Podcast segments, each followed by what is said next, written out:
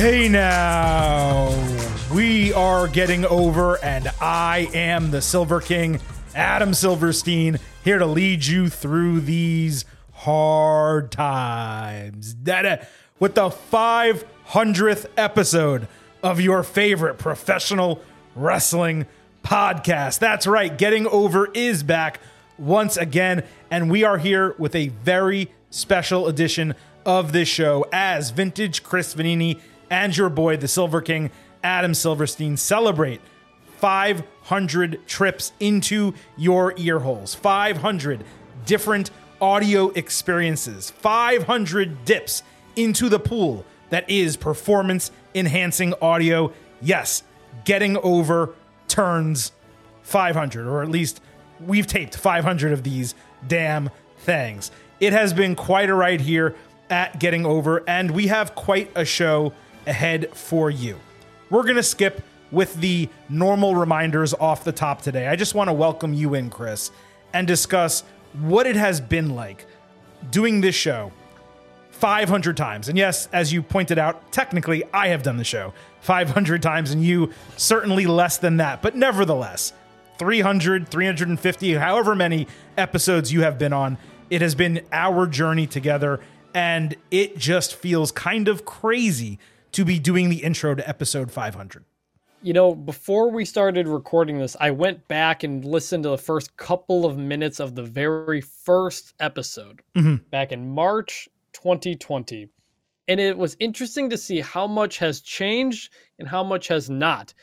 Still, Silver King doing the exact same introduction. that has been consistent from the get go. That is good for the brand.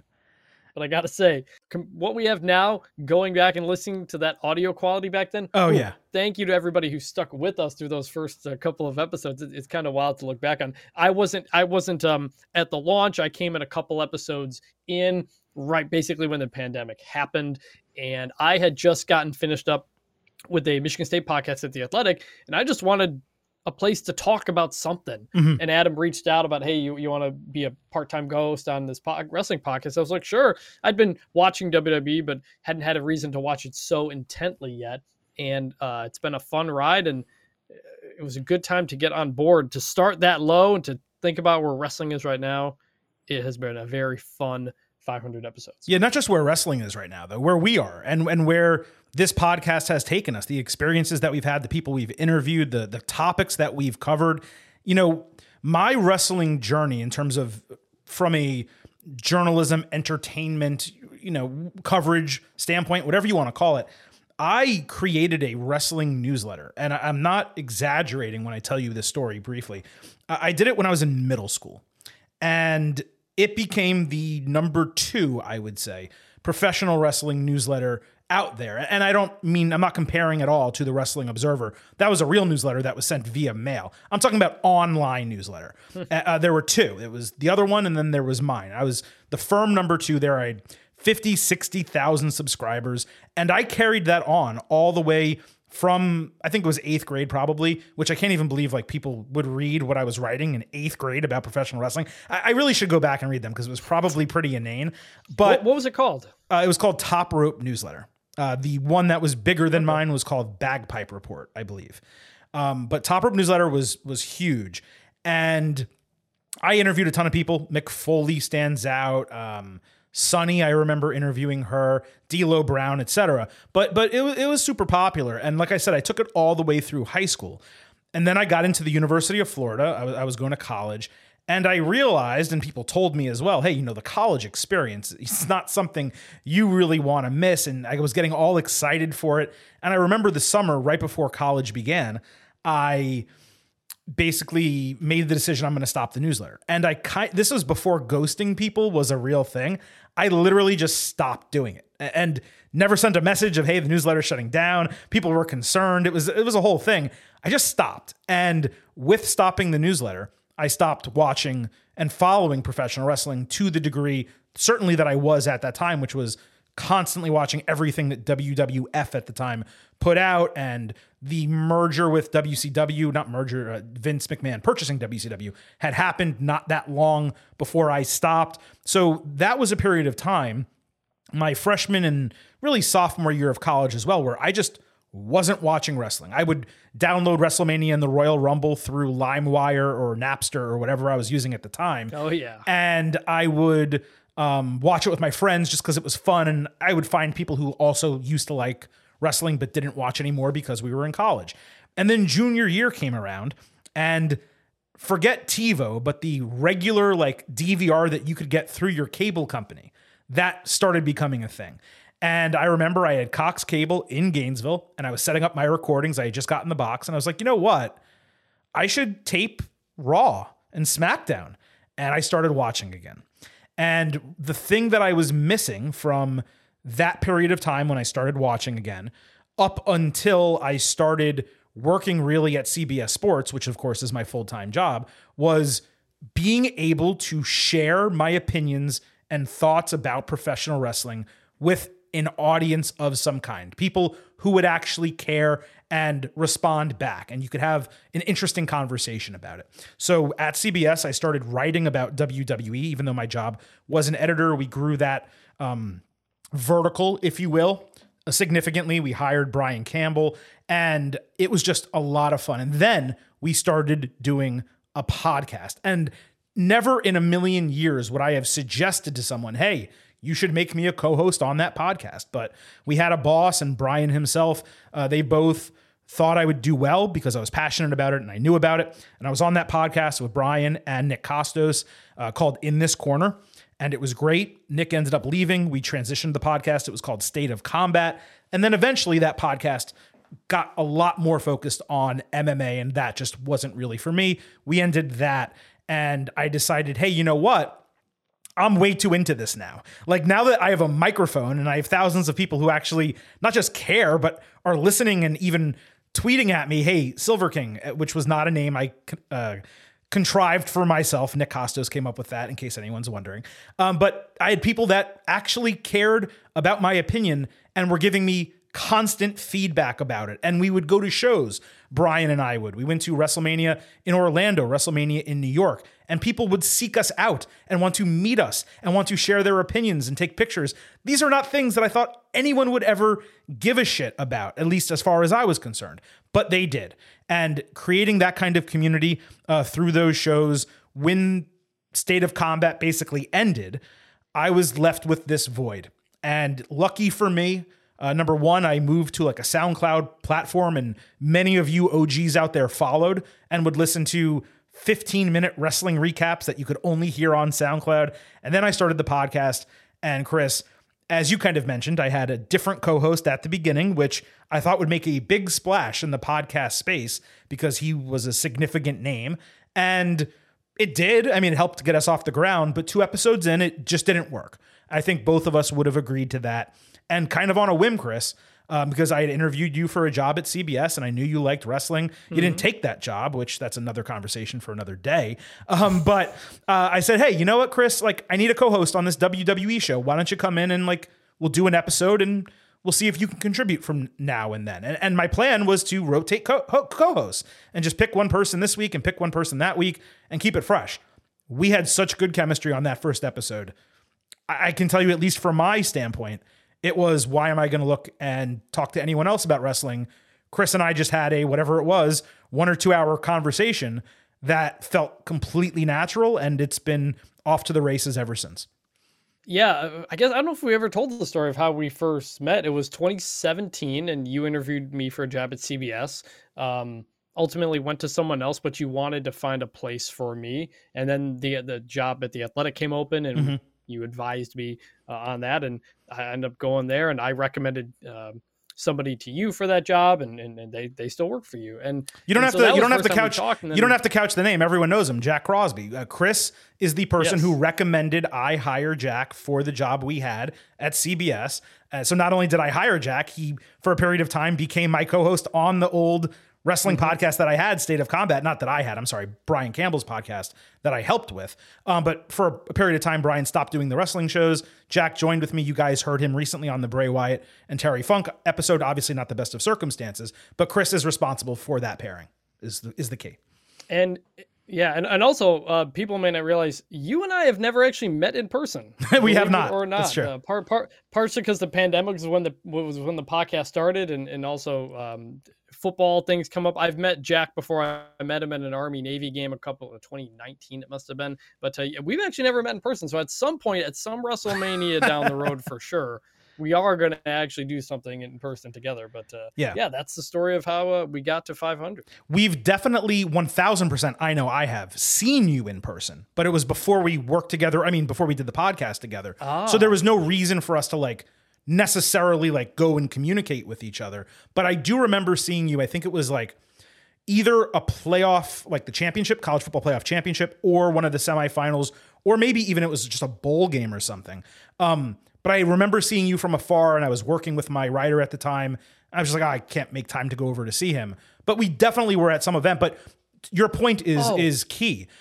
when pre-pandemic and even at the beginning of the pandemic, a lot of the championships were held. I pretty much only drive to, to these events. So Atlanta, New Orleans, South Florida, Tampa. Ever since like the pandemic has ended, none of those events have basically been down here. So you have no reason to come to areas where I would be, and I don't necessarily travel up north or out west. So therefore, I'm not seeing you. So sooner than later, I'm sure you'll be here somewhere for a national championship or a playoff or a wrestling situation. We'll see each other. We'll commiserate. But yes, as of right now, uh, that has not happened. That is true. Yeah, you know what? It might have been a AT&T Stadium. Might have been one of the Cotton Bowls. It kind of sounds familiar now Hmm. that we you may have seen me. I think you reached out, but we didn't we didn't say hi. So that might have been it. Yeah, but regardless, uh, it's been a great partnership here at Getting Over, and I hope all of you have uh, enjoyed listening to both of us banter uh, about professional wrestling. This is the 500th episode, so it was great to reminisce with Chris off the top, but you probably are listening to this because you saw the headline of the episode. So, yes, allow me to confirm that none other than arguably the greatest professional wrestler alive right now, Bryan Danielson, is indeed our guest today on the 500th episode of the Getting Over Wrestling podcast. I did allude to something like this a couple times earlier in the week. Originally, the plan was to have a two interview spectacular here for the 500th episode. And unfortunately, one of those interviews did fall through, though I can tell you right now without giving away exactly who it is, uh, we are planning to still hold that interview next week. So just like many of your girlfriends or wives or significant others may do. Um, this is not going to be just the 500th episode of Getting Over, but the 500th episode week of Getting Over, like they would do at their birthday, is the comparison that I was making. Um, so, so we the celebration will continue. Is my point all the way into next week? But let me tell you something: if we were going to have one wrestler, one performer, one star, one superstar on the 500th episode of Getting Over, I cannot think of anyone I would rather it be than Bryan Danielson. So we're going to get to that interview momentarily. Chris, before we actually speak with Brian, you know, coming through Ring of Honor and WWE now being in AEW, where has Brian kind of stood in your mind, in your professional wrestling fandom heart, uh, in terms of not necessarily favorite wrestlers, but people that you enjoy seeing on your screen and whose career you've enjoyed following? You know, my first um, first time seeing Bryan Danielson, believe it or not, was the WrestleMania in Miami when he loses to Sheamus in like 10 seconds or whatever like that. Because I had been out of pro wrestling at that time. But when I knew John C- when I knew The Rock was coming back to fight John Cena, I got that pay-per-view and I watched it and I was like, "Oh, who's this whole thing?" and you know, the AJ Lee stuff and that was interesting. And I didn't I didn't know his Ring of Honor career at the time. I didn't know his NXT stuff at the time. I eventually kind of figured that out. And and really as I got into pro wrestling over the next kind of year or two, it coincided with Daniel Bryan's rise. And I've probably got more Daniel Bryan wrestling shirts than any other wrestler uh, ever, in, just in my in my drawers and stuff. And he was just he he he really was the true underdog to reaching this level. Everybody could relate to him, and he's such a fascinating person every time you see him talk. So I'm excited to uh, get to talk to him and get into some of these things. Yeah, no question. Uh, Brian, for me, since he pretty much debuted in WWE, and I didn't have much knowledge about him before other than knowing his name, he's been one of my favorite professional wrestlers in many cases in many months and years, my favorite professional wrestler. Not just during the Yes movement or, or whatever the case, but just being able to follow his career, the ups and downs. I'll tell you, I mean, he got me to watch Total Bellas. I had never seen the Total Divas show before, mm-hmm. but when I found out that Total Bellas was not just about the Bella twins, but it was also about Daniel Bryan at the time and eventually John Cena as well, I was like, oh, I am all in for that. And my appreciation for him as a person, as a man with convictions, the way he carries himself, the the trials and tribulations that he went through, not being able to wrestle um, during the concussion situation. You know, it's one thing to hear about it uh, through the dirt sheets. It's another thing to see him on Talking Smack, which, by the way, was always incredible with uh, Renee Young at the time. Renee Paquette, of course, now um, her married name and her real name that she uses. But to to go through that whole process, and I'll tell you straight up, um, we first reported on CBS Daniel Bryan returning to WWE. We ended up getting that exclusive. So being able to experience that, the return night where he was suddenly on SmackDown and had that first match, getting back into the WrestleMania main event.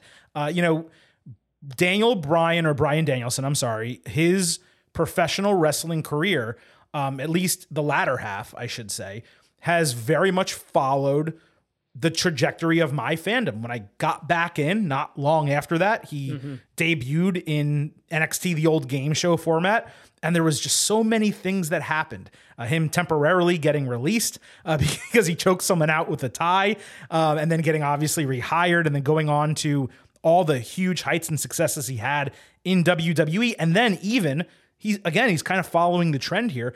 AEW getting created and him leaving WWE for AEW and basically being a huge catalyst for the peak of that company and now it's a promotion that you and I don't just watch and follow, but very much enjoy, which maybe at the beginning wasn't always the case, at least for me. Um, but ha- being able to follow him t- to that way, and now the fact that like I'm approaching 40, you're not there yet. He's obviously over that, but his career is about to end. It's I feel like I've been on a journey with this guy. So I again, I could not have thought of a better guest for the 500th episode of the Getting Over Wrestling podcast, and we have plenty to discuss uh, coming out of this interview with Bryan Danielson on the back end. I should also note that if you do follow us on Twitter at Getting Overcast, I put out the line for a bunch of questions that you all have wanted to ask us and get answers to for a long period of time. We will be doing a very special listener Q&A, a Getting Overhead Q&A at the end of this episode. So even after the interview's done, don't forget to stick around for that. But Chris, it is my absolute honor and privilege uh, to for the 500th episode of the Getting Over Wrestling podcast bring you this interview with none other than the American Dragon, Bryan Danielson. Thrilled to welcome none other than the venerable American Dragon, Bryan Danielson, to the show for the first time. You can catch Bryan weekly on some combination of AEW Dynamite Wednesdays, 8 p.m. on TBS, Rampage, Fridays, 10 p.m. on TNT, and more frequently these days, Collision Saturdays, 8 p.m. on TNT. But this week, you will definitely see him fighting Zack Sabre Jr. at AEW WrestleDream on Sunday, 8 p.m. Eastern, live on pay per view from just about 100 miles outside his hometown in Seattle. Brian, first of all, great to have you here. I know you may have come back a little bit earlier than you initially planned from that arm injury. How are you feeling now that you've had a couple matches back under your belt going into this big weekend? Are you fully healed? Yeah, I mean, I feel great. And then uh, I'm actually thankful that I was able to do some matches before the match with Zack Sabre Jr. because heaven forbid I go months without wrestling and then my first match back is against Zack, who's, you know, you could argue is the best technical wrestler in the world. So, uh, so yeah, I was happy to get some, uh, some, some reps under my belt before that match. Now you have this Zack Sabre Jr. battle coming up Sat- uh, Sunday. And to say it's a dream match for fans and clearly yourself – might even be a little bit of an understatement. You guys haven't fought in nearly 15 years. What does it feel like going into a match like this that is so highly anticipated across the board? Oh, I don't I don't I don't even think about that kind of thing. I I mostly think of my excitement for it and my expectations for myself and my expectations for Zack. And uh and those are the kinds of things that that I that I think about or I wouldn't even say that the word worry is appropriate, but those are the things that I'm like, okay, like what what what do I want this to be? What do I want to get out of this? What do I want to test him with? Like that sort of thing. And that's, you know, and that's kind of my that's kind of my gig. sure. Well, what do you want to get out of it? Uh mostly so one of the things that I am really looking forward to is this is my first big match ever that I've had in Seattle in the sense of like that whole time I was with WWE, I never did like a long big match in Seattle. And so, and even when AEW came here for the first time earlier this year, uh, so I was in a big segment, uh, but the match itself, I was wrestling Tony Nese, and it was under five minutes. You know, it was like I, and then I did an uh, like a, a little promo segment with with MJF and that sort of thing. So uh, this, you know, um, I really because Seattle fan base is so awesome and specifically for those of us who they perceive to be this is our this is our hometown or our home area right? We're natives. Uh, i mean they're so so vocal. And when that happens when you're wrestling i mean it just sends chills through your body. I mean that's that's what that's what we get off on right is those kinds of reactions there's a really interesting Seattle contingent, just since you brought it up in AEW, that I don't know that we've ever seen this much talent or this many even just names, native people from the state of Washington in a single company at the same time. Obviously, Swerve, Darby Allin, Nick Wayne, and there may be others that I am not aware of that you probably know of. What's going on? And, what's eh, going well, on up there? Sorry, Aubrey as a referee. Aubrey, that's right. That's I knew yeah, that was and even Aubrey as a referee. Yeah. What, what's going so, on up there? So I don't know. I think so I'm not sure. Like the scene has just gotten better here, right? And um and so and it's really interesting because you never even, you know, as I was a kid, you Greg the Hammer Valentine was billed as from Seattle. I don't even know if he was actually from Seattle. it's just, it's kind of an odd place to bill somebody if they weren't from Seattle because it's not like it's not like if you're from Texas or something where it feels like if you bill them from Texas, even if they're not from Texas, it's like oh he's a tough Texan or right. whatever it is. It, you know that's not that people in Seattle aren't tough, but it's just not like like a that's not a reputation that we have in the city. So um so yeah, growing up, there weren't a lot of Seattle wrestlers that I could even remember other than Greg Valentine. Even in WWE, I mean, Brian Kendrick and I crossed paths there briefly, but you know, other than that, like there weren't any other Seattle wrestlers on the um, on the WWE side of things. And so, so yeah, I mean, this is really cool and really unique, and to have so many people from the state of Washington, uh, specifically on this show in AEW, it's it's going to be really special. Do you think Defy has something to do with it? Obviously, being growing in prominence over the last I don't know five or ten years. Yeah, I think it does. And I also think um, so it's a place to get recognized um, uh, for one. And then obviously, uh, I think too, um, Buddy Wayne having a training center here had really helped, right? You know, uh, Nick Wayne's father. And so mm-hmm. I think that got, I mean, but even somebody, I had heard pluses and minuses about, I, I don't know if I've even never met the guy, but a guy named Timothy Flowers who, um, was a respected veteran in this area, right? And so, uh, but having somebody like that who knows the basics of pro wrestling and who can teach people properly, and then once you're taught properly, you need places to be able to apply that skill so you can learn more. And so that's, uh, and I think that's kind of what's happened. You know, you had a good training place, and then you had places to wrestle, and then all of a sudden you have a flourishing scene. Yeah, no question. So you made some news um, with your announcement on Collision a couple weeks ago that approximately a year from now, your career as a full time wrestler is going to be winding down. And when you made that announcement, I thought back to when Cody Rhodes left WWE and he publicly shared that list on Twitter of all the guys he wanted to fight when he was going to the independents. Do you have a list, like names that you want to check off while you're still in your prime, while you are still operating full time before you reduce your schedule? And if so, Who's on that list?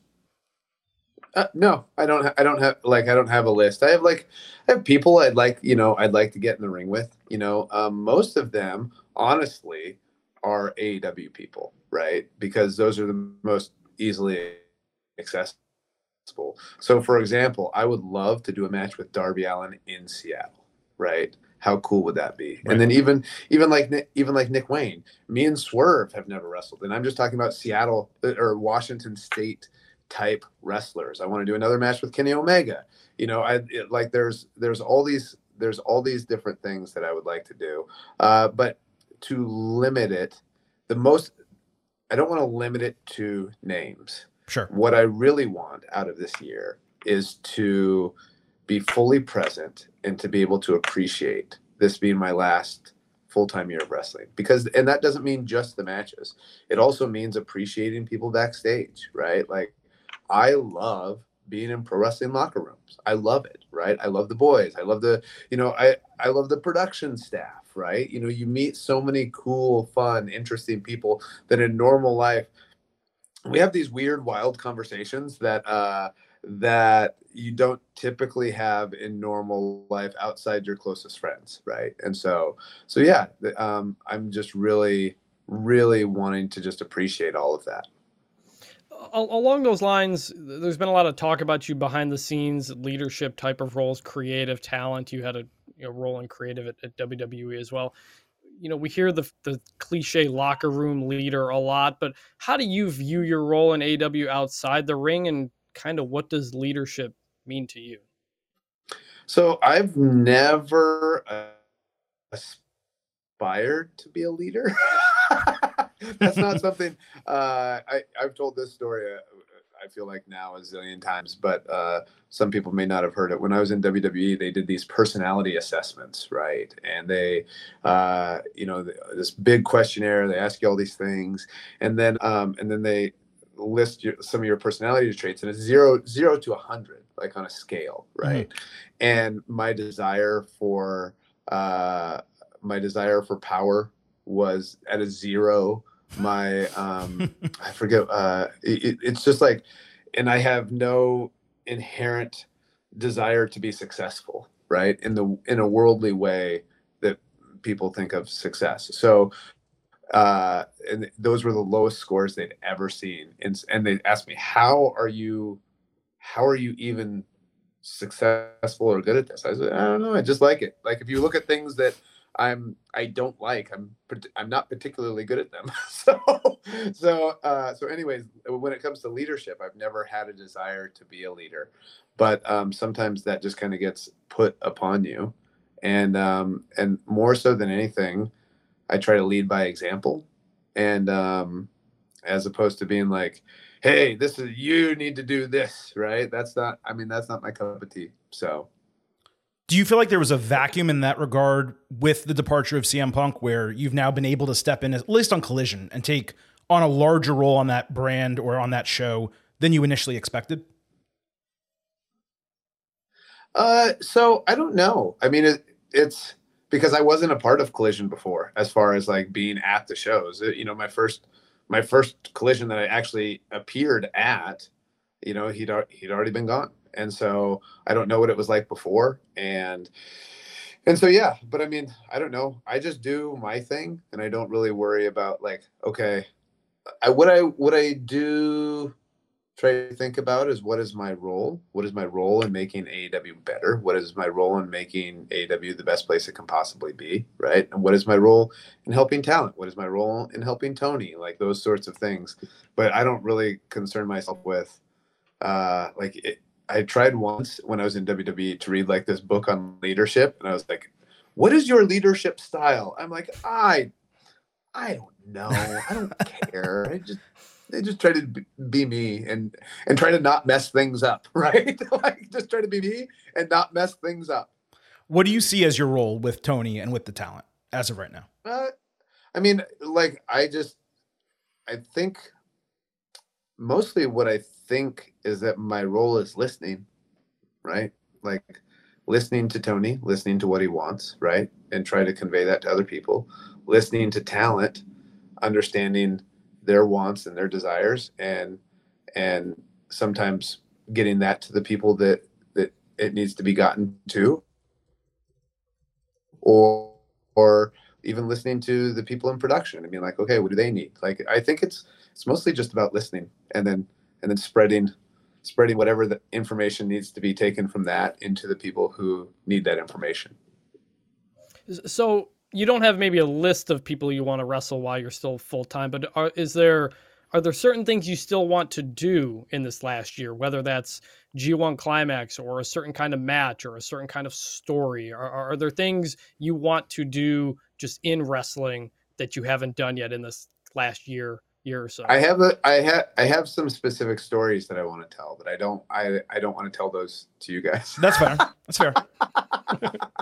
and so uh so so yeah, but I mean um but yeah, other other than that, no. Like I think one of the blessings of professional wrestling is that all of it is enjoyable, right? If you would have asked me shortly after I broke my arm if my first match back would be a strap match, I was like, ah, I'm not sure if I want to do another strap match. And then, uh, but but we did it and I loved it and it was so much fun. And so it's like, um, so yeah. So one of the beauties about professional wrestling is that there's uh, a variety of experience, right? That you can go out there and there's a variety of things that you can go out and do.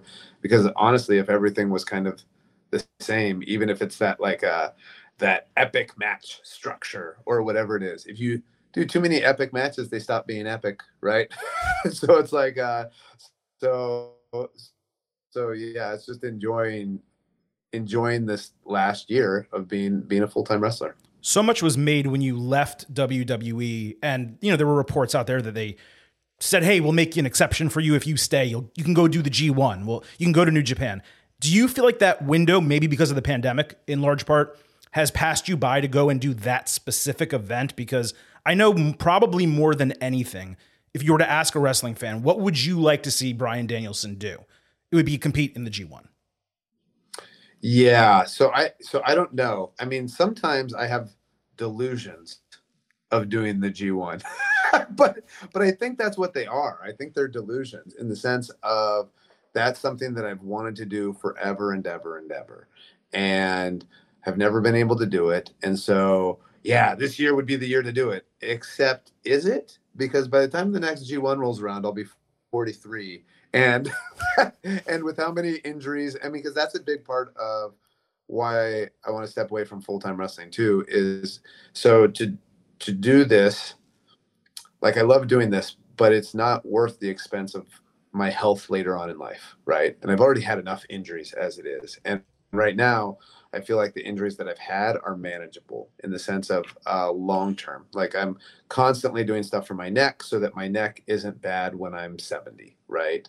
Uh, the concussion stuff, I do my best, but we're, I mean, all of us, we're just hoping for the best, mm-hmm. right? We don't know. There, there's not concrete science on it, right? And so, um, so all of the, all of that said, so so yeah, I think now doing a G1 might be a little irresponsible of me in in comparison to what my overall long-term goals are which mm-hmm. is being there for my kids and there for my family right unless they're going to go with you to japan for a month probably not likely to happen well yeah yeah, yeah but i mean in the sense of and i'm not even talking for the month that i would be gone but just your health i'm yeah. talking about i'm talking about from my health from what that would do to my body right after after putting it i you know I've, my body's been very forgiving of me, right? And the things that I choose to do, right? Yeah. And so, uh, so I, I don't want to, I don't want to take advantage of it too much. It's been so good to me, and I, I,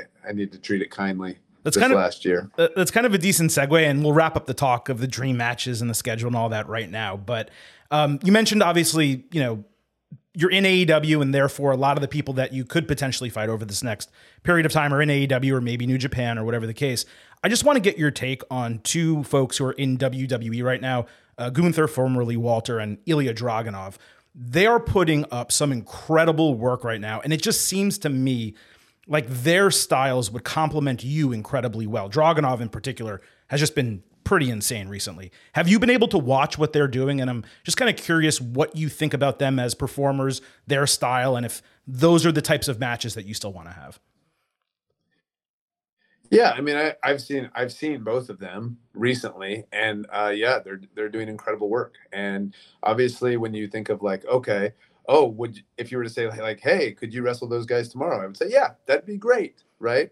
Uh, but it's also not necessarily within the realm of possibility, of reality, right? yeah, of course. And so one of the th- one of the things that I feel like as somebody who regularly experiences depression, right?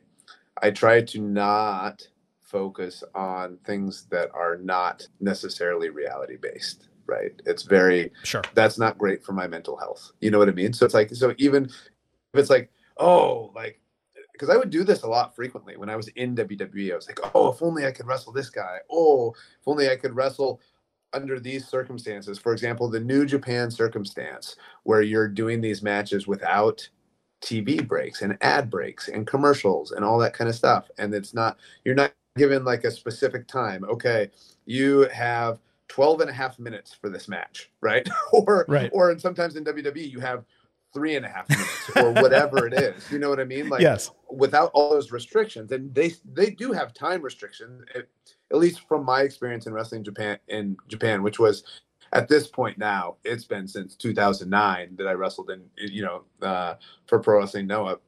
And so, but it was like, okay, you have 12 to 15 minutes.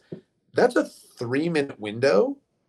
That's three minutes of TV time is like you don't get that kind of leeway in mm-hmm. TV, right? So I mean, so that's one of the things I would do in WWE is I would th- think like, oh, I would love to have this or I would love to have this, but what I found is that it didn't it didn't help me appreciate what I was doing what I was doing at the time. And like I was very happy in WWE and I loved the matches that I worked there, but I think my mindset wasn't as focused and as uh as in the present as it is now, which I think is just as better for overall appreciation of your of your life. You mentioned battling depression throughout your career and, and even now. How does that work for someone who is literally in a performance based industry that perhaps does not feel a certain way, right, backstage, and then has to go through that curtain and put on a show? How, how do you compartmentalize that? How do you manage that?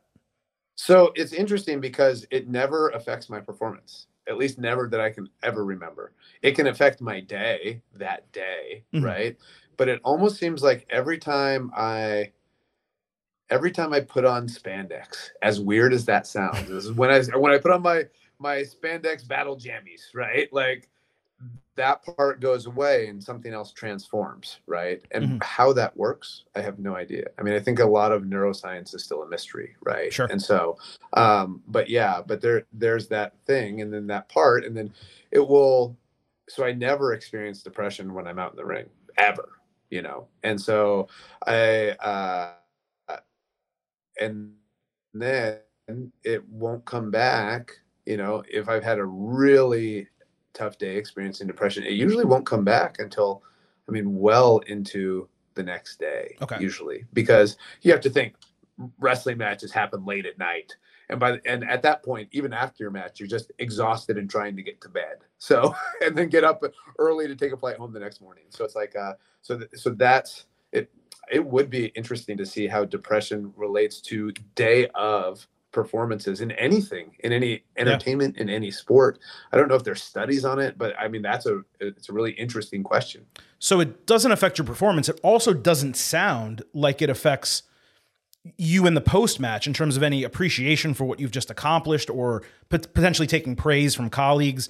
You're able to still enjoy the performance that you go, when it went out and put on even after the fact. It's not really until the next day that it would bother you. Yeah yeah yeah yeah. That's yeah good. and also there's um why why are you experiencing depression right?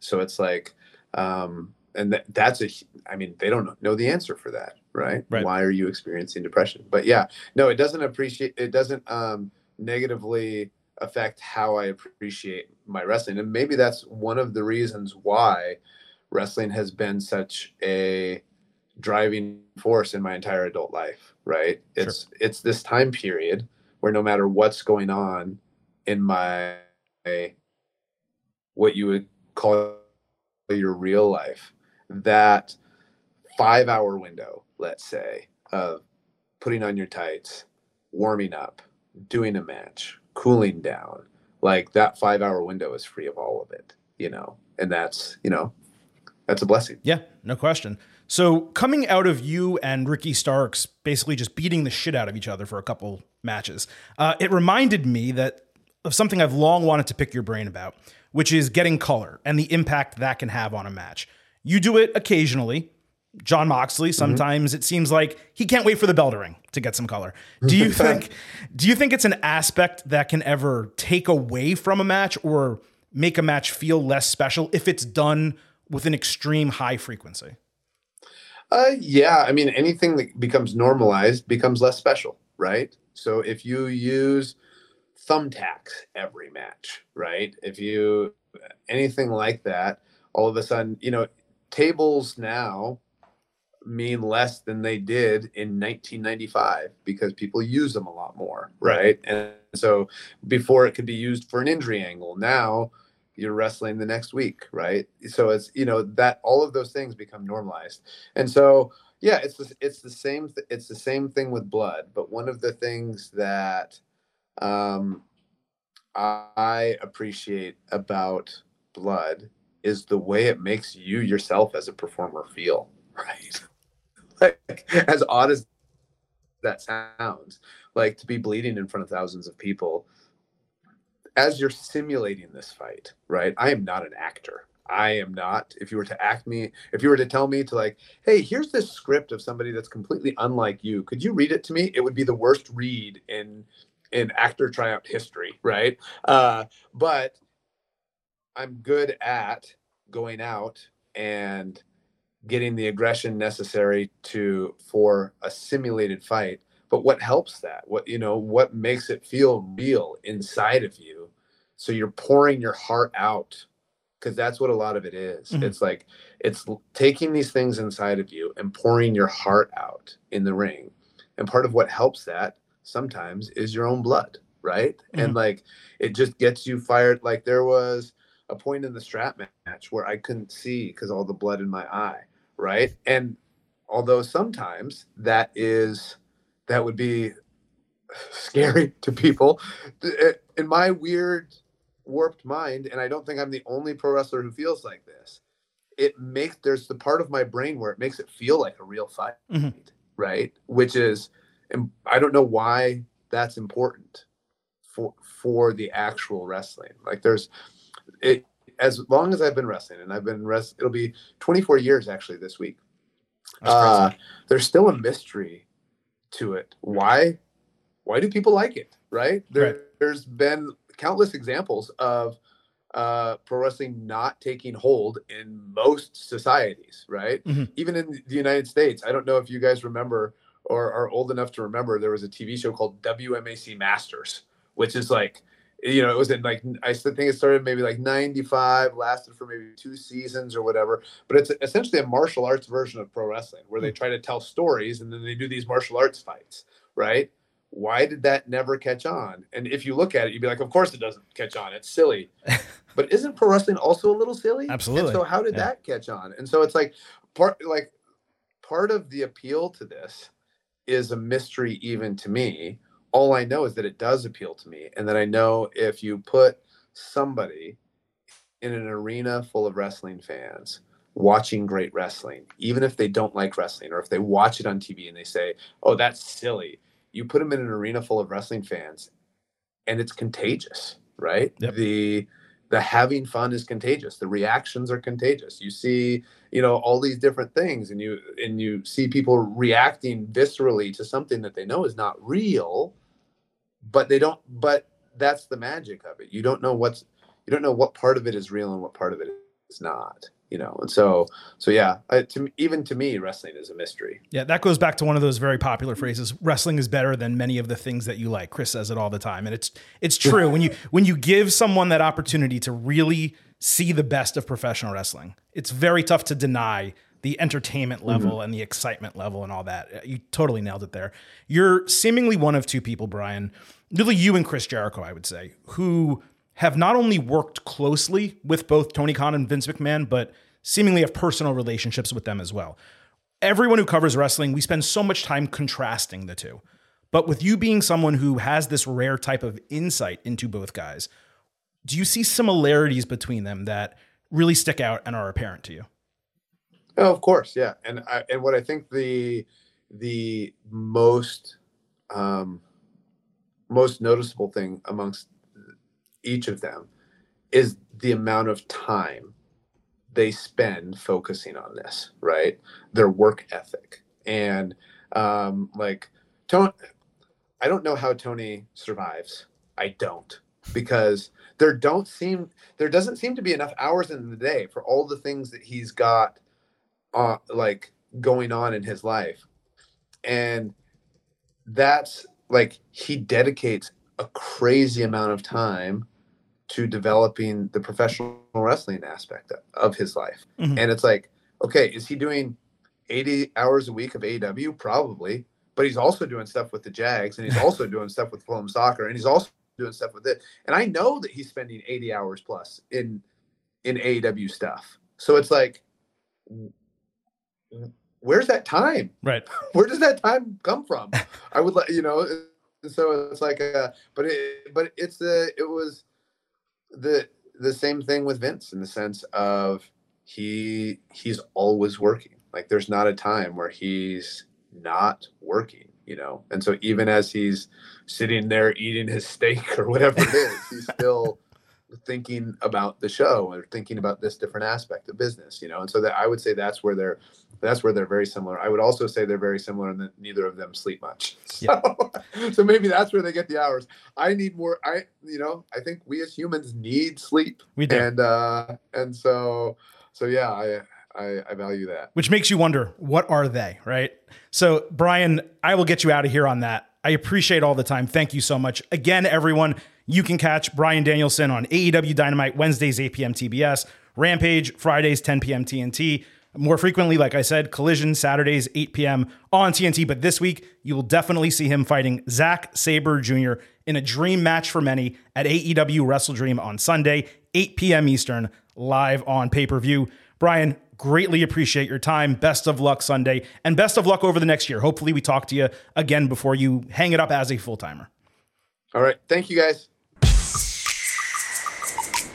Man, what an absolute treat that was speaking with Bryan. I'll tell you all straight up, we had two questions left on our docket that I wanted to ask and we didn't ultimately get to. And you can probably guess what they were. Wanted to ask about Jade Cargill. He, of course, worked with her a bit in AEW and all the rumors about Edge possibly going to AEW. But just straight up, Chris, the trajectory of that conversation, it went in a way and down a path that I did not expect it to. There were a lot of situations where we were asking follow up questions of Bryan that we didn't expect would actually happen. And that obviously extended the interview and it cut off some of our planned topics. But I don't know that for th- in a 30 minute interview with Bryan Danielson, um, we could have gotten more than what he provided. And I am massively appreciative of him for his time. And I also want to thank AEW for giving us the opportunity to speak with Bryan.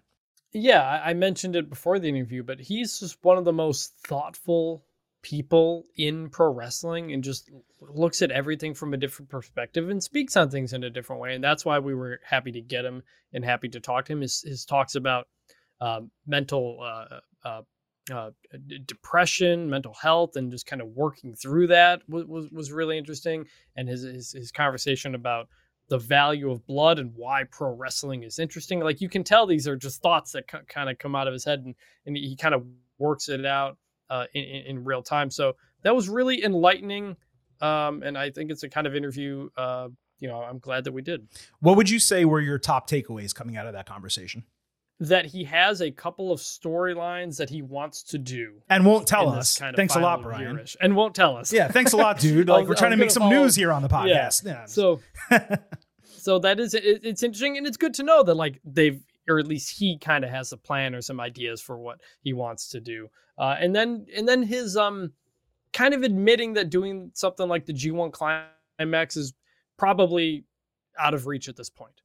And not really wanting to think about things he can't do anymore or things that are outside the uh, realistic possibilities, like wrestling Gunther or whatever. So Right. uh, I, I think those things kind of stuck out. And I'm curious, it makes me kind of excited to see what this next year is going to be for him. Yeah, no question. I, I'll tell you that um, what stood out to me most, and I know that he's mentioned it before, but it's not necessarily something that I think has been widely spread, at least in the professional wrestling context, was his openness about battling depression. Um, I know that he spoke about that. He was in an interview with his wife, uh, Brie Bella, on a non wrestling podcast when he spoke about it initially. But for him to open up about it, for him to discuss not just the fact that he battles depression, but how it doesn't affect him when he's in the ring, nor when he comes out of the ring. Like he doesn't just, the bell rings and he walks backstage and he's depressed again. He's maybe running off that adrenaline still, or he's able to appreciate it and take praise. There's a lot of people like Bryan, and forget the depression angle, where they go out, they have a great match, they come backstage, they think it was shit. It doesn't seem like that is his mentality. It seems like he's the type of guy who is willing to spill his blood and guts out there and and just give it all in the ring and come backstage and understand that he has done perhaps something special, perhaps something really entertaining, whatever the case might be. So that definitely stood out to me. The answer about the Vince McMahon uh, and Tony Khan comparison, I, I actually thought it was. Um, I'm not saying he gave a bad answer, but as me as a interviewer, it was an obvious uh, answer. Like, oh, they're b- both workaholics. I should have really asked him, besides them both being workaholics, what is the similarity between them? Because I really should have thought about that ahead of time. But he makes a great point. That really is a way where those guys are exactly like. How many times have we heard the Chris Jericho story about like him and Vince being out drinking and, and getting wasted? And then at 5 a.m., Vince is like, hey, let's go to the gym. And, and Chris is like, I got to go to sleep, man. I don't know what you're talking about. So we've heard that. We've heard recently Tony Khan talking about working 80 hours a week uh, and or working 80 hours a week being nothing to him, where you know he works way more than that. How does he do it? That's still a question that I want to know. We probably have to interview Tony Khan to find out that answer. But really, all of that stuff, and then again, what you said, um, his realization that like, yeah, the G1, I really want to do it. I don't think I'm ever going to. That kind of hit me hard because it's like, well, I look at myself now, and I'm not his age, but I'm definitely not in his shape. And I think about, yeah, you know what?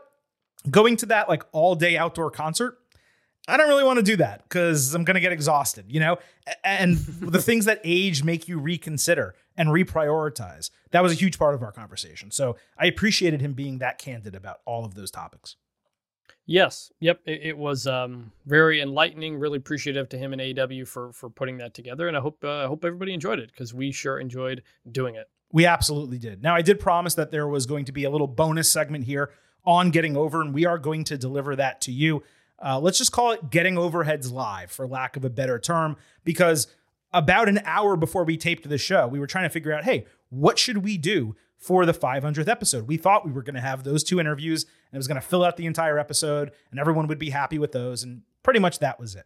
Uh, but we decided, and it was really Chris's idea hey, let's poll the audience and get as many questions as we possibly can that they've always wanted to ask us and maybe haven't heard answers to. And let's answer as many as we can on this episode. So, Chris, we're going to do exactly that. And you know what? Why don't we kind of tag team this? I'll ask you one, you ask me the next one. We'll go from there. I'll start off. Chris, Marcus Russell at big underscore M84. He wants to know who is your favorite wrestler of all time, male or female? So I, have kind of got two different answers for this. If it's like a, a, a wrestler at their peak, everything they've done, what they meant, it's Stone Cold Steve Austin. That's the period I grew up in the Attitude Era.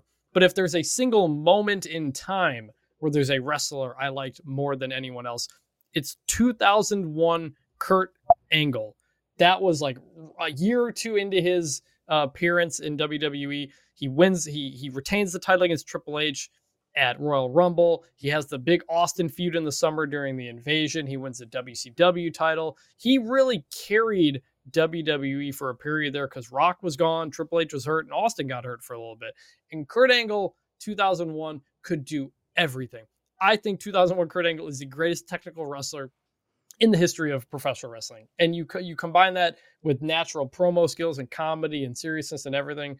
Uh, I always think back to that. I got I actually met Kurt Angle that summer. I was a kid. I got his book at the local Walmart. He was doing a, a book signing. I got a picture with him there. And then last year at uh, WrestleCon in Dallas, uh, I did the same picture with him. What uh, 22 years later or something like that. And so mm. I, w- I always think of that Kurt Angle. When I think favorite wrestler, that's the specific one I think of. It's a really tough question. So, my favorite female wrestler of all time, I know you said male or female, but my favorite female wrestler is Becky Lynch, and it's not even close. It's, it's, there's, there is tiers between her and everyone else, as far as I'm concerned. And honestly, I believe I would really have to give this a longer thought than asking it in such a short window of time. But she is possibly my favorite wrestler of all time, just Becky. Um, but to answer the male side of the question, there are two who stick out to me. One of them you just heard speak with us for 30 minutes here on the Getting Over Wrestling podcast. Bryan Danielson is probably my favorite wrestler in terms of someone who does the in ring work of all time. Um, but the name that really keeps coming back to me and the, the time period that keeps coming back to me is The Rock. And it's not because he was great in the ring. He actually wasn't necessarily that great in the ring in terms of from a technical wrestling standpoint. The guy sold like a mother, though. And that's on top of the charisma and the mic work and all that. But there is no one that I can ever remember in professional wrestling who makes you feel the way The Rock does. When he co- and you saw this mm-hmm. just recently in Colorado, in Denver. When that music hits and he comes out, when he stands in the ring, I was at a episode of Monday Night Raw in Miami with Nick Kostos, where The Rock made a surprise appearance. The way that crowd erupted, the way we felt as fans seeing him come out, and this was not when he was away from the company for an extremely long time. It was still a couple years, but it wasn't, you know, an exceedingly long period. The way we all felt and the the buzz in that building, he could have done anything. He could have sat down, opened up a Dr. Seuss book, and read it. He could have opened up Lord of the Rings and read however many pages that book is, 300 pages. And there would you would not have heard a word. Everyone wanted to hear exactly what he would have to say. Then you couple that with like the all-time feuds that he had, his legitimately good in-ring skill, his selling and the promo work. The way that when The Rock showed up on your screen, it didn't matter what he was doing or who he was working with. It was going to be great. And then you have the fact that even though he's not necessarily from South Florida, he did go to the University of Miami and he means a lot in this local area. And certainly, I'm not a fan of the Hurricanes, uh, and I'm not even a huge fan of Miami, the city. Um, but knowing that he was the guy from here, and, you know, when he would come out on Raw, he didn't say, finally, The Rock has come back to Miami. He said, finally, The Rock has come back home.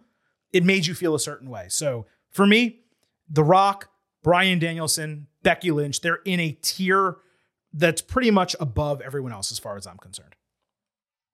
Yeah, and, and along along those lines, getting to experience a Stone Cold Steve Austin entrance at WrestleMania 38 last year in Dallas with my brother. That was a childhood dream come true, similar to your rock story there. If I, sure. I, if I had to pick a favorite female wrestler of all time, I think I'd say Chyna like Chyna uh, in kind of in the late 90s early 2000s was just so unlike everybody else that was there and she was so fascinating and interesting and the way they moved her into men's stories when she won the intercontinental title. She was the number one contender for the world championship at one point. I always think back on on her uh her height there and um, she still stands out to me as as uh, my favorite female it, wrestler of all time. If you had asked me that question next, if you had yeah. asked me that question before, like the four horsewomen, um, my answer would have been Sable for reasons not at all related to mm. professional wrestling. Oh, I've got a, I got a Sable story. So I was a kid, went to a Detroit Vipers IHL hockey game sometime in like '98 maybe, and she was there to drop the ceremonial first puck. This is like minor league hockey. She's there to drop the first, uh, drop the puck, and she did a, a signing afterward. My dad and I, she does the puck. My dad and I go get in line. We were in line for the first two periods of the hockey game. Eventually, get up to her. She signs the TV guide I've got uh, with her on it and a picture as well. So there's a Sable story. There's a Sable story from my childhood. The puck was not the only thing that got dropped that night. It looked good, but she's got me saying, "Hey now." what do you got for me? All right, next question here. More current who do you, uh, this is from Matthew Daly at Matt Daly OH. Who do you think currently most deserves, not necessarily who will, but most deserves to end Roman Reigns' championship run? You did skip over a question. I wanted to give that one to you, but I'll take it first. That's totally fine. Who oh, you deserves updated, it? You updated it later. Uh, When I last looked at it, it hadn't been completely typed up yet. I know I, I updated it for you, but um, who most deserves, not necessarily who actually will. The person who most deserves to end Roman Reigns' championship run is Jey Uso. He just is because Hmm. for as much as Roman has done to carry this bloodline story, it would not have worked from the jump, maybe, without having Jey as that character for the tribal chief to play off. He needed that foil. That's the word I was looking for. He needed a foil, and Jey Uso was the perfect foil.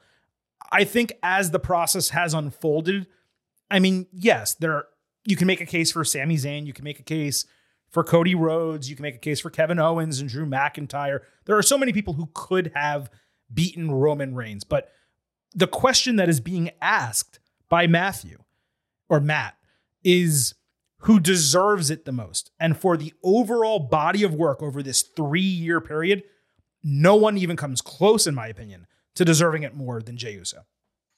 My answer is Drew McIntyre because Drew McIntyre is the person who basically carried WWE through the early stages of the pandemic when Roman Reigns wasn't there. And for good reason, Roman Reigns wasn't there. But Drew McIntyre finally gets his big moment. He wins the Royal Rumble in Houston and he's going to get the main event at WrestleMania, and there's no crowd there.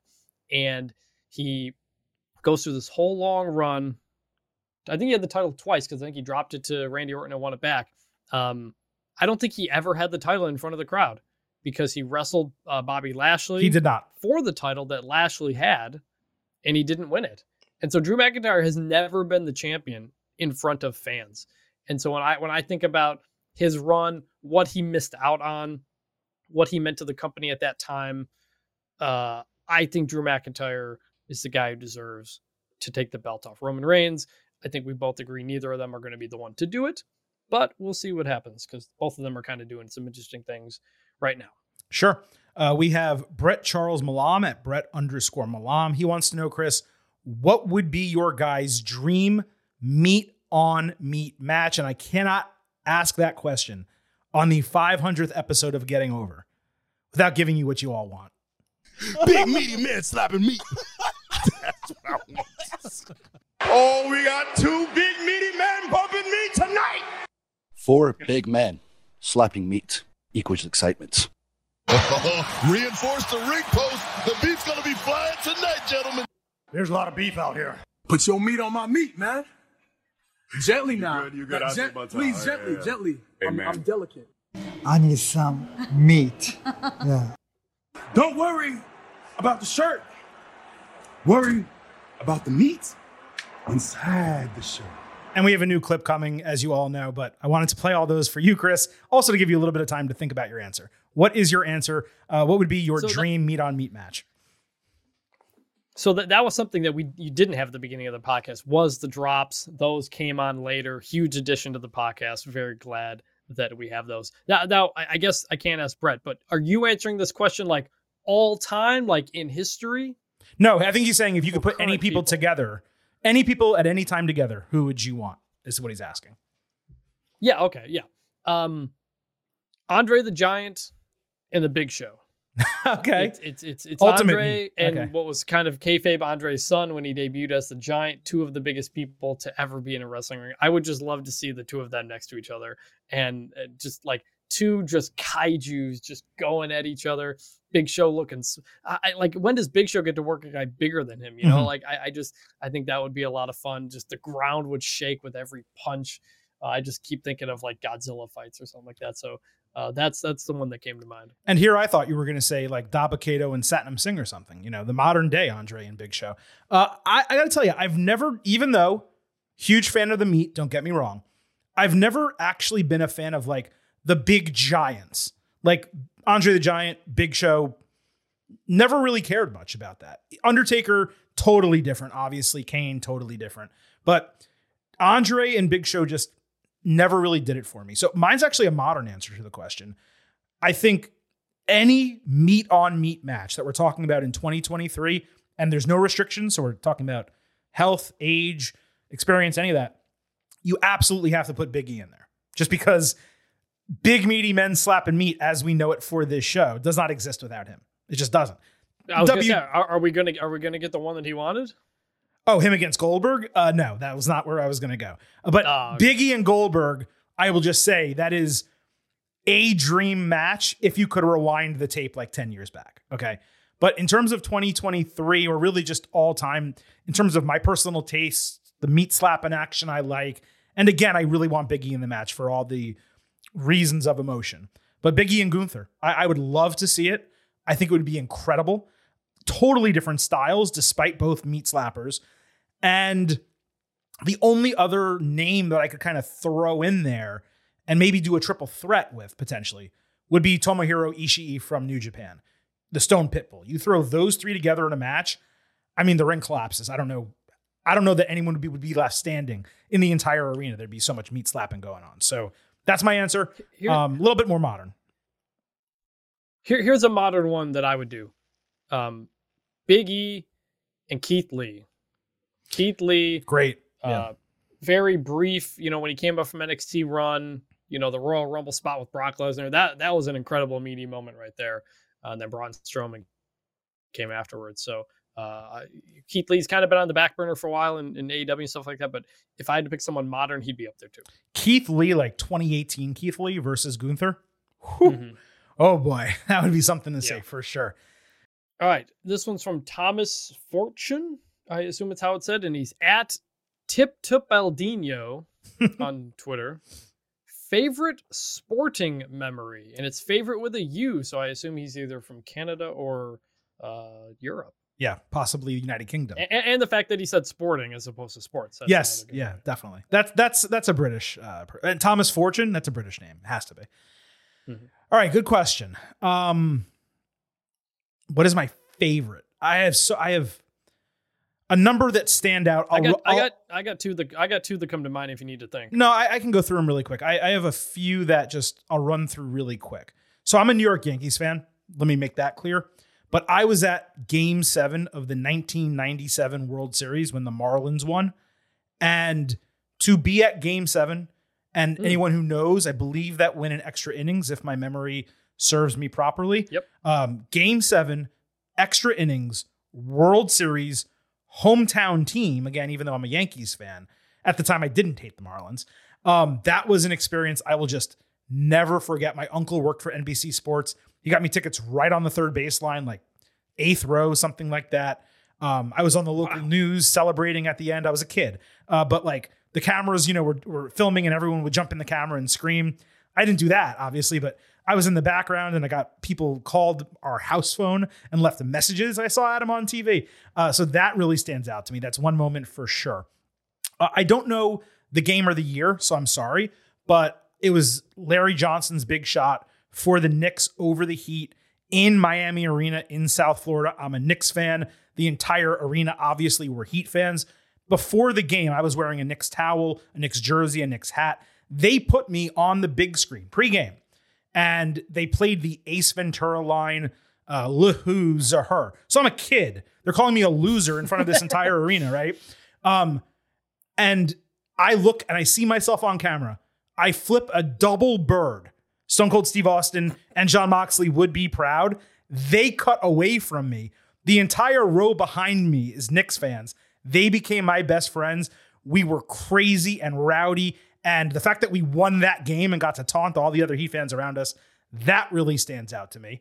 I was at the uh, 2009 BCS championship game uh, when Florida beat Oklahoma in Miami, in South Florida. So I was there. I also happened to be sitting in the Oklahoma section during that game. So seeing my own team win a national championship, that really stood out. And this last one is going to throw you all for a loop. Uh, I don't know the year, I forget the year, but the Miami Dolphins were winless. Okay. And I was a season ticket holder. And the final game of the year was against the Baltimore Ravens. And it went to overtime. And Greg Camarillo, I believe from Cleo Lemon, caught a walk-off touchdown to save the season and ensure we were not a winless team.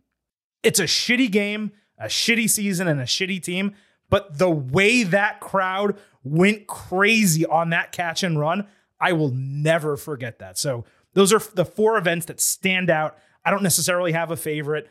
Um, I did get some chills from that last one with the Dolphins, and obviously it's apropos given the way the team is playing this year. Yeah, I was looking that up while you were talking about it. That was the 2007 yes. Miami uh, Miami Dolphins. Indeed. That was week 15 in overtime. My first season, my first season as a season ticket holder. They almost went so, winless yeah. that year. Yeah. Uh, speaking as someone who's from a city that did have a winless uh, NFL team, um, I, I, can feel that. You, your first one, you mentioned uh, 97 Marlins. One of mine is another Jim Leyland memory. Mm. 2006 Detroit Tigers ALDS game four against the Yankees. The Tigers had never been good my entire lifetime to this point. We're talking 15, 16 years at this point uh, since I was alive.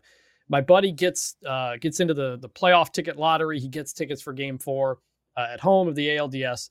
The, the Tigers are up 2 1 in the series. They win this game to win the series to go on to the ALCS. They'd eventually go on to the World Series. But that was the loudest crowd environment I've ever been a part of or seen in person. And it was for baseball because the Tigers, which are just such a big part of Detroit, I'd say the number two team behind the Lions, uh, had just, it had been, it, had been unfathomable that they were on this run. Three years prior, they broke the AL record for losses. They had 119 losses. I went to the last game of that season. And so then to be here three years later and they're beating the Yankees to, to go to the ALCS was um, a wild, wild experience. Other one, 2015, Michigan, Michigan State. Mm. The trouble with the snap game. Mm-hmm. Uh, I am a Michigan State graduate. I was uh, at the game with a Michigan friend, and I, I I've never gone from like accepting defeat to mind-blowingly victory uh, ever on a single play because something like that finish never going to happen again. Michigan drops the punt. All they got to do is punt the ball away and they win. They drop the punt. Michigan State picks it up, runs it in for a touchdown as time expires. I just absolute delirium, out of body experience. Just like an, a possibility that doesn't even enter your mind. Like you're like they're either going to block it or return or something, and then just the way that happened unbelievable. And then this one, I was not there in person, but we, but but uh, it always comes to mind for me. And we've since this is a question from a presumably from a Brit, Manchester City, 2012, winning the uh, Premier League for the first time in decades. Mm. I had become a Man City fan like a couple years prior, and uh, they Man City scores two goals in extra time to win the Premier League, uh, jumping Man United in the final seconds when they beat QPR. Uh, I was at my I was at my now wife's parents' place. I'm just running through the house, going crazy. Uh, just unbelievable. Again, like two of the most unlikely finishes to games in the history of sports. Yeah. Uh, and both two of those involved teams I was rooting for at the time. So those are the three that come to mind. And I'm re- I, shoot, I'm all fired up now after after uh, after thinking about that question. I actually have one more answer. I just want to sneak in real quick because you mentioned a lot of college stuff and I forgot. It's random. It's not a standout moment like the others, but there was a 2005 regular season college basketball game. It was Florida, Kentucky in the Stephen C. O'Connell Center, which is in Gainesville. Florida had lost like eight straight games to Kentucky. And this was the Gators were good with Billy Donovan as their coach, but they'd still lost eight straight to Kentucky. They won the game 53 52. I believe on a buzzer beater or walk off three pointer by uh, Anthony Roberson at the time. Um, and David Lee was on that team. Corey Brewer From and Al, Al Horford. Oh, sorry, yeah, Saginaw, Michigan. Yeah.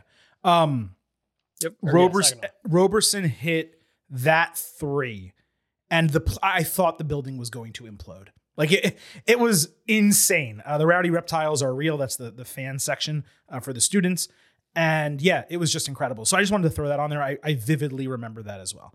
Uh, Chris, Let's go to the next question. Daniel Greer at Daniel Greer. Who would each of you want to interview as a top dream guest? Speak it into existence.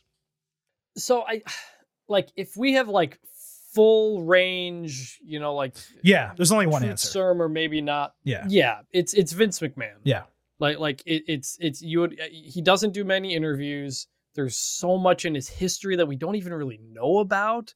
You know, like like th- there were there was or is going to be documentaries about him made or, or not. Uh, there's just so many questions you want to talk about his philosophy, the trouble he's gotten into, all these different things, the his his kids. There's just a million things you would want to ask. So he would be clear number one. Mhm. Kind of along those lines, I, I would say number two similarly is uh, Triple H.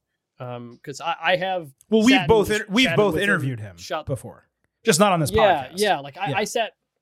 Yeah, we've interviewed him. Like I, I talked with him off the record for like 30 minutes last year at the WWE tryout and just shot out the shit on a lot of things. And like he's he's such a great wrestling mind, you know, and just to, to, to kind of go through stuff like that, I think would be great podcast material as well.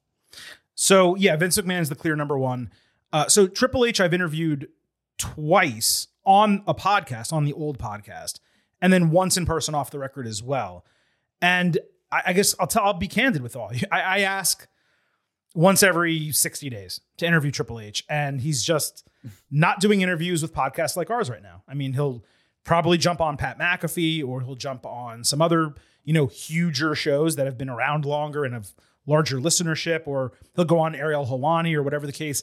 He's not just doing plain non-branded, non um affiliated, He's let's call it. us. Yeah, wrestling podcast. But what's frustrating is that I've interviewed him three times and we got along and I've emailed with him before, just like to come on the show. Like I know he's busy, especially now. He's doing a lot of stuff.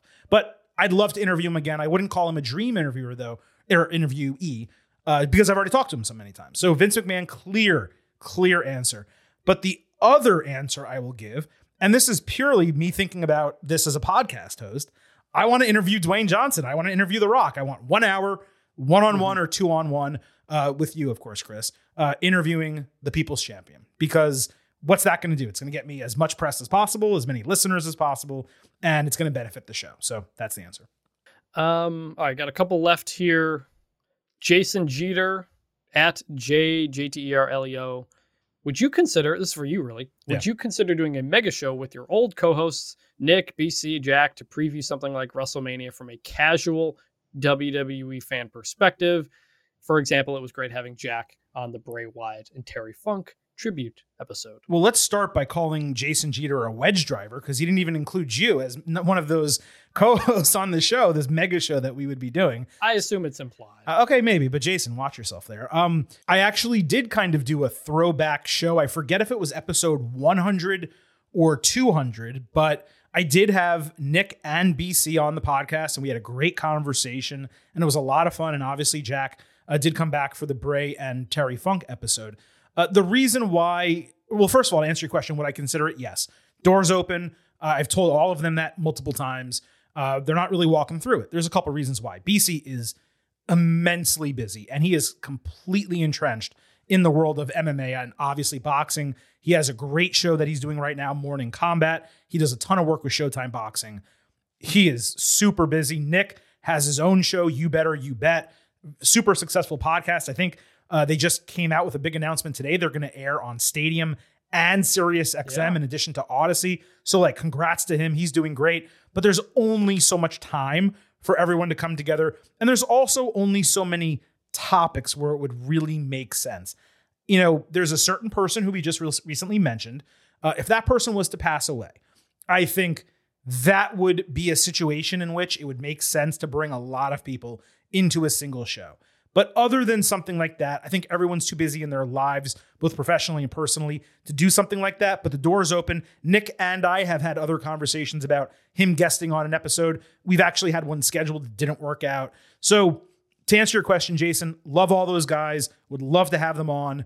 Will it happen? I don't know. Do I want it to happen? Absolutely, the door is open. we, did consider i think it might have been this year not not with those people as co-hosts but like bringing on various casual wrestling fans in like the sports media world to like Yes. talk about it uh didn't end up coming together or anything but but that idea of like previewing wrestlemania from a casual perspective is tough to balance because obviously everybody who watches this podcast kind of generally or listens to this podcast generally knows what's going on day to day so Right. um, I don't know, but it's something we've considered and, and we'll consider uh, in the future. Yeah, it would be tough to do like two previews, a casual preview and then an ultimate preview. Because then you're doing everything twice and it's a lot of extra podcasting. And you have to wonder what kind of benefit is it? And do the listeners want that? That's tough. But what Chris is referring to is when Vince McMahon retired, he and I conceptualized like getting as many people on the show as possible to give their perspectives of what was going to happen with WWE, their interest in it, memories of WWE, and this included not just perhaps Brian Campbell and Nick Kostos and and, and Jack Crosby and all those guys, but also a lot of our friends and colleagues in the sports world who like wrestling, but it's not something they do as part of their job or as part of their hobbies in terms of podcasting about it or writing about it. And we both know a ton of people like that. Uh, but we tried to put it together. We realized it was going to be a really heavy lift in a short period of time. So ultimately, we did not do it, but we'll consider things like this in the future, no doubt about it. Last question here, because we should wrap this up. Wizard Kelly at CKM11 and Brian Owens at Owens11B. They both asked the same question. Uh, if you were a wrestler, Chris, what would your finisher be and what would you call it? And he also said, and who would be your dream opponent? Um, you can answer as many or as few parts of that as you want. So when I was a kid playing, I think WWF Warzone for PlayStation back in the day, and you'd make yourself as a wrestler, uh, and you kind of went through finishing moves and whatever. Um, I came up with what I called the CV Stunner, CV being my initials, and what it was was uh, basically an RKO before an RKO existed. It was a, a, cutter, but it was different than the way the Diamond Dallas Page did it. I, I would do the you know the gut kick like Austin, but then instead mm-hmm. of a downward stunner, it was kind of an outward face cutter like that. So I guess that's what I would have to pick because that's what I've always uh, thought about since I was a kid. Is basically kind of like the RKO. It's great. You can pull you can pull it out of nowhere. It's impactful. It's it's it's all kinds of things. Um, dream opponent would probably be uh again kind of going back to the first question would probably be Stone Cold Steve Austin or, or The Rock. I think it's it's got to be one of those two. Well, the dream opponent for me has to be The Rock because he's going to sell everything I do and he's going to make me look like a star. Yeah. Uh, or maybe Shawn Michaels. Like like one of those two would be in that category because I want them selling for me and making me look good because I'm not going to be good in the ring. So that's number one. Uh, I don't have a name for my finisher, but I know exactly what my finisher would be. Uh, anyone who remembers WWF in the 90s probably remembers Ahmed Johnson. And his finisher, mm-hmm. I thought, was the coolest effing thing I had ever seen. It was called the Pearl River Plunge. And basically, it was a sit down Liger bomb, but with the feet over the shoulders for a pin. So one fell swoop. Boom, sit down Liger bomb, one, two, three. Not as sudden as the RKO. And I, have said this previously. Oh. The best finishers in professional wrestling are the ones that can happen suddenly. I do believe the RKO is probably the best finisher in professional wrestling history. But this it's question versatile. It's versatile. And well. the versatility of it, being able to take people off the top rope, avalanche versions, like all the way he, ways he's done it, make it the best. But again, the question was, what would my finisher be? And just like you, the one I have thought about for decades now, ever since I was a kid, was the Pearl River plunge. Ahmed Johnson looked like an absolute badass doing that move. And that is how I always envisioned myself. Instead of red trunks, it would be blue. That was really the only difference. I just looked at I looked up while you were explaining it. That's a impactful man. Yeah. That I mean that would be difficult to do on a lot of guys, but I mean he's a strong guy, but uh, that's a very cool one. By the way, if and Ahmed Johnson generally pretty safe. If Ahmed Johnson was actually a good wrestler, which he was not, no offense to him, and you want to talk about big meaty men slapping meat, Ahmed Johnson and Big E, holy shit, that would have been a hell of a match. Reinforce the ring post. The beat's gonna be flying tonight, gentlemen. This this is a one late quick question. I'm sure. just kind of curious your thoughts on sure. this. So like uh, greatest finishers. RKO is just a, a, cutter. You know, like rock bottom is is is almost like a uranage. It is a uranage. Yeah. AA is just a AA is just a fireman's carry. Sweet chin music is just a super kick. Right. That last point. People always say super kicks are overdone. It devalues yada yada yada. I've always felt in my mind that when Shawn Michaels Michaels does the super kick, it just means more than anybody else doing it. So like I'm fine with super kicks. I don't compare them to Sweet Chin Music because when Shawn Michaels does it, it's just different. You know, like nobody thinks, oh man, Becky Lynch just hit someone with a rock bottom. Like no, it's like it's different when The Rock does it. So I've just that's a that's a popular conversation while we're talking about finishers. Well, I just wanted to let's clarify something though. I'm not saying Shawn Michaels invented the super kick. He certainly did not. But when it came to super kick as a finisher with flash and style, he did invent it. And all the other people where we talk about it's being overdone now, it's because they've all come after him. And what they do now is they take they took a move Mm-hmm. that was a finisher and now they spam it.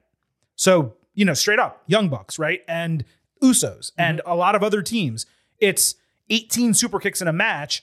It doesn't number one, it has no impact for what they're doing, but it seemingly devalues going, you know, retro, the Shawn Michaels uh, Sweet Chin music. The difference, and thank heavens, Shawn stopped wrestling before this happened, so there really wasn't a lot of crossover. But my bigger issue, and this goes for primarily a super kick and like a splash or a frog splash or something like that, is when someone takes a move that was really special for a period of time and they have their own finisher, which is great. And then they change and decide to do that finisher instead. A great example, not to pile on a not great period in his life right now, is Dolph Ziggler. I loved the zigzag. I loved the famouser, even though Billy Gunn did the famouser. But the zigzag was great. It was unique. Yeah. It was impactful. He was pulling someone down backwards. You could see how that could knock someone out. And then one day he just is like, eh, I'm going to do the super kick. And it was a far, far worse finisher than the one that he was doing previously. And I say this as well to some degree to Kevin Owens. Now it's a little bit different. He's I was gonna say I was gonna say that. He's he's taking a finisher that was a stunner and he's doing a finisher that was a stunner. And no one else is really using a stone cold stunner in that way as a signature move like a super kick would be. So it's a little bit different. But I do feel that Kevin Owens downgraded his finisher because the pop-up power bomb was freaking awesome and it was unique to It him. was. And then he changed to something that was kind of generic. And not not generic, sorry, but had been done previously. So again, I'm kind of going off on a tangent here, but that is really to answer your question about a super kick. That is my take on it. I do believe it has been devalued significantly. And if you're a new debuting wrestler, if you're, let's say, Trick Williams in NXT, and your finisher was the super kick, I'm going to look at that and say, that's a shitty finisher because it's been made one, not because it ever wasn't, Yeah. not because it was always bad, but it's now become bad. It's it's similar to Jake the Snake Roberts with the DDT. Like eh, eh, I- I didn't grow up watching Jake the Snake, but I grew up watching Shawn Michaels. So when I see when I look back, we see super kicks every episode of Raw and AEW. When I watch an old highlight of Shawn Michaels doing a super kick, it still feels special. When I watch Jake the Snake do a DDT, doesn't feel as special Right. because I didn't watch it at the time. So I do wonder if today's generation of young kids see a sweet chin music and think, "Oh, it's just a super kick." You know, like I guess that there is something to that. And by the way, the DDT is another perfect example. It's exactly like the super kick. All of a sudden, everyone started doing it. Yeah. The Rock did one, and it was like, oh, it's okay. It doesn't matter. Now, like Cora Jade on NXT, she does a DDT finisher, and it's like, how is that her finisher? Doesn't mean it used to be bad. Mhm. It was great with Jake the Snake Roberts, and he still has the best one ever. Uh, but now you look at it and you're like, how can you use that? It's a setup move. Doesn't make any sense. So, look, folks, that was a long conversation about finishers that I don't think we expected to get into. I got to tell you, this was a very fun 500th edition of the Getting Over Wrestling podcast. And again, I want to thank Vintage Chris Vannini for being here, not just for this show, but for so much of the history of this podcast in general. We do have a ton of stuff coming your way, so let me rattle that off before we get out of here. On Saturday, we will have your NXT No Mercy instant analysis. On Sunday, we will have your AEW WrestleDream instant analysis. On Tuesday, we will be back with your WWE Fastlane Ultimate Preview. And like I said, we are celebrating a 500th episode week. So don't be surprised if there's another bonus show coming next week, right here on the Getting Over Wrestling podcast. We didn't do it in front. We're going to do it on the back end. If you want to celebrate 500 with us, you know what you can do. You can remember that the Getting Over Wrestling podcast. is all about Defy. So please, folks, Stop being marks for yourselves and Go back to being a mark for me. Go back to being marks for the Silver King for Vintage. Celebrate number 500 with us. Please visit Apple Podcasts and Spotify. Leave a five star rating on Apple. Take a little extra time. Leave a five star written review. If you do, we will read it live right here on the show. Don't forget to follow us on Twitter at Getting Overcast for episode drops, news, analysis, highlights, all of that good stuff. We will also have pre and post show polls for NXT No Mercy and AEW WrestleDream. When you vote in those polls, your vote doesn't just count for the polls, it will be part of our show, uh, the instant analysis episodes later those respective nights. Again, vote, join us, follow us on Twitter at Getting Overcast. And lastly, please remember that here on Getting Over and in general, I happen to love the number five. and I hope you do as well. For $5 a month, $50 for the entire year. Look how that lines up 5 50 500 you can become an official getting overhead. Just visit buymeacoffee.com slash getting over. Sign up. You will get bonus audio. You will get news posts and your financial contributions will directly support the show. And even if you don't want to subscribe if you just want to make a financial contribution you can do it there. Go to the section that says buy a meat or buy a coffee. And i think any $5 increment you can contribute as a donation, I guess, contribution to the show. But Chris and I will get some beers it. We'll celebrate 500. We'll crack a cold one. Uh, and thanks to all of you who are already subscribers and those of you who will be subscribers in the future. Once again, Chris, thanks for joining for Vintage. This is the Silver King signing off from episode 500 and leaving you with just three final words. Bye for now.